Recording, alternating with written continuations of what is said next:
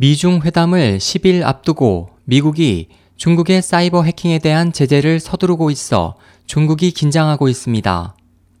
13일 미국 의회 전문 매체 더 힐에 따르면 오바마 행정부는 9.25 워싱턴 정상회담을 하루 앞두고 미국 기업들을 해킹한 중국에 대해 제재 조치를 부과할 예정입니다.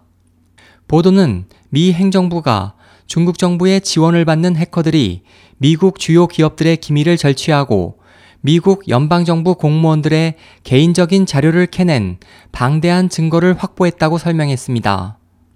이에 대해 중국 정부는 지난 9일에서 12일 멍젠주 중국 공산당 중앙정법위원회 서기를 워싱턴 DC에 급파해 이 문제를 집중 협의하는 등 매우 긴장한 모습을 보이고 있으며 상황이 여의치 않을 경우 시 주석의 방미를 취소하는 방안도 검토하고 있습니다. 전략국제문제연구소의 중국 전문가 보니 글레이저에 따르면 일부 중국 취재원들 사이에서는 상황에 따라 시 주석의 방미가 취소될 수도 있다는 말이 나돌고 있고 컨설팅 회사인 유라시아 그룹의 중국 전문가 샘 섹스도 이날 더 힐과의 인터뷰에서 중국이 미국의 제재 부과에 대한 보복으로 미중 정상회담을 거부할 수도 있다고 말해 미국의 향후 행보에 귀추가 주목받고 있습니다.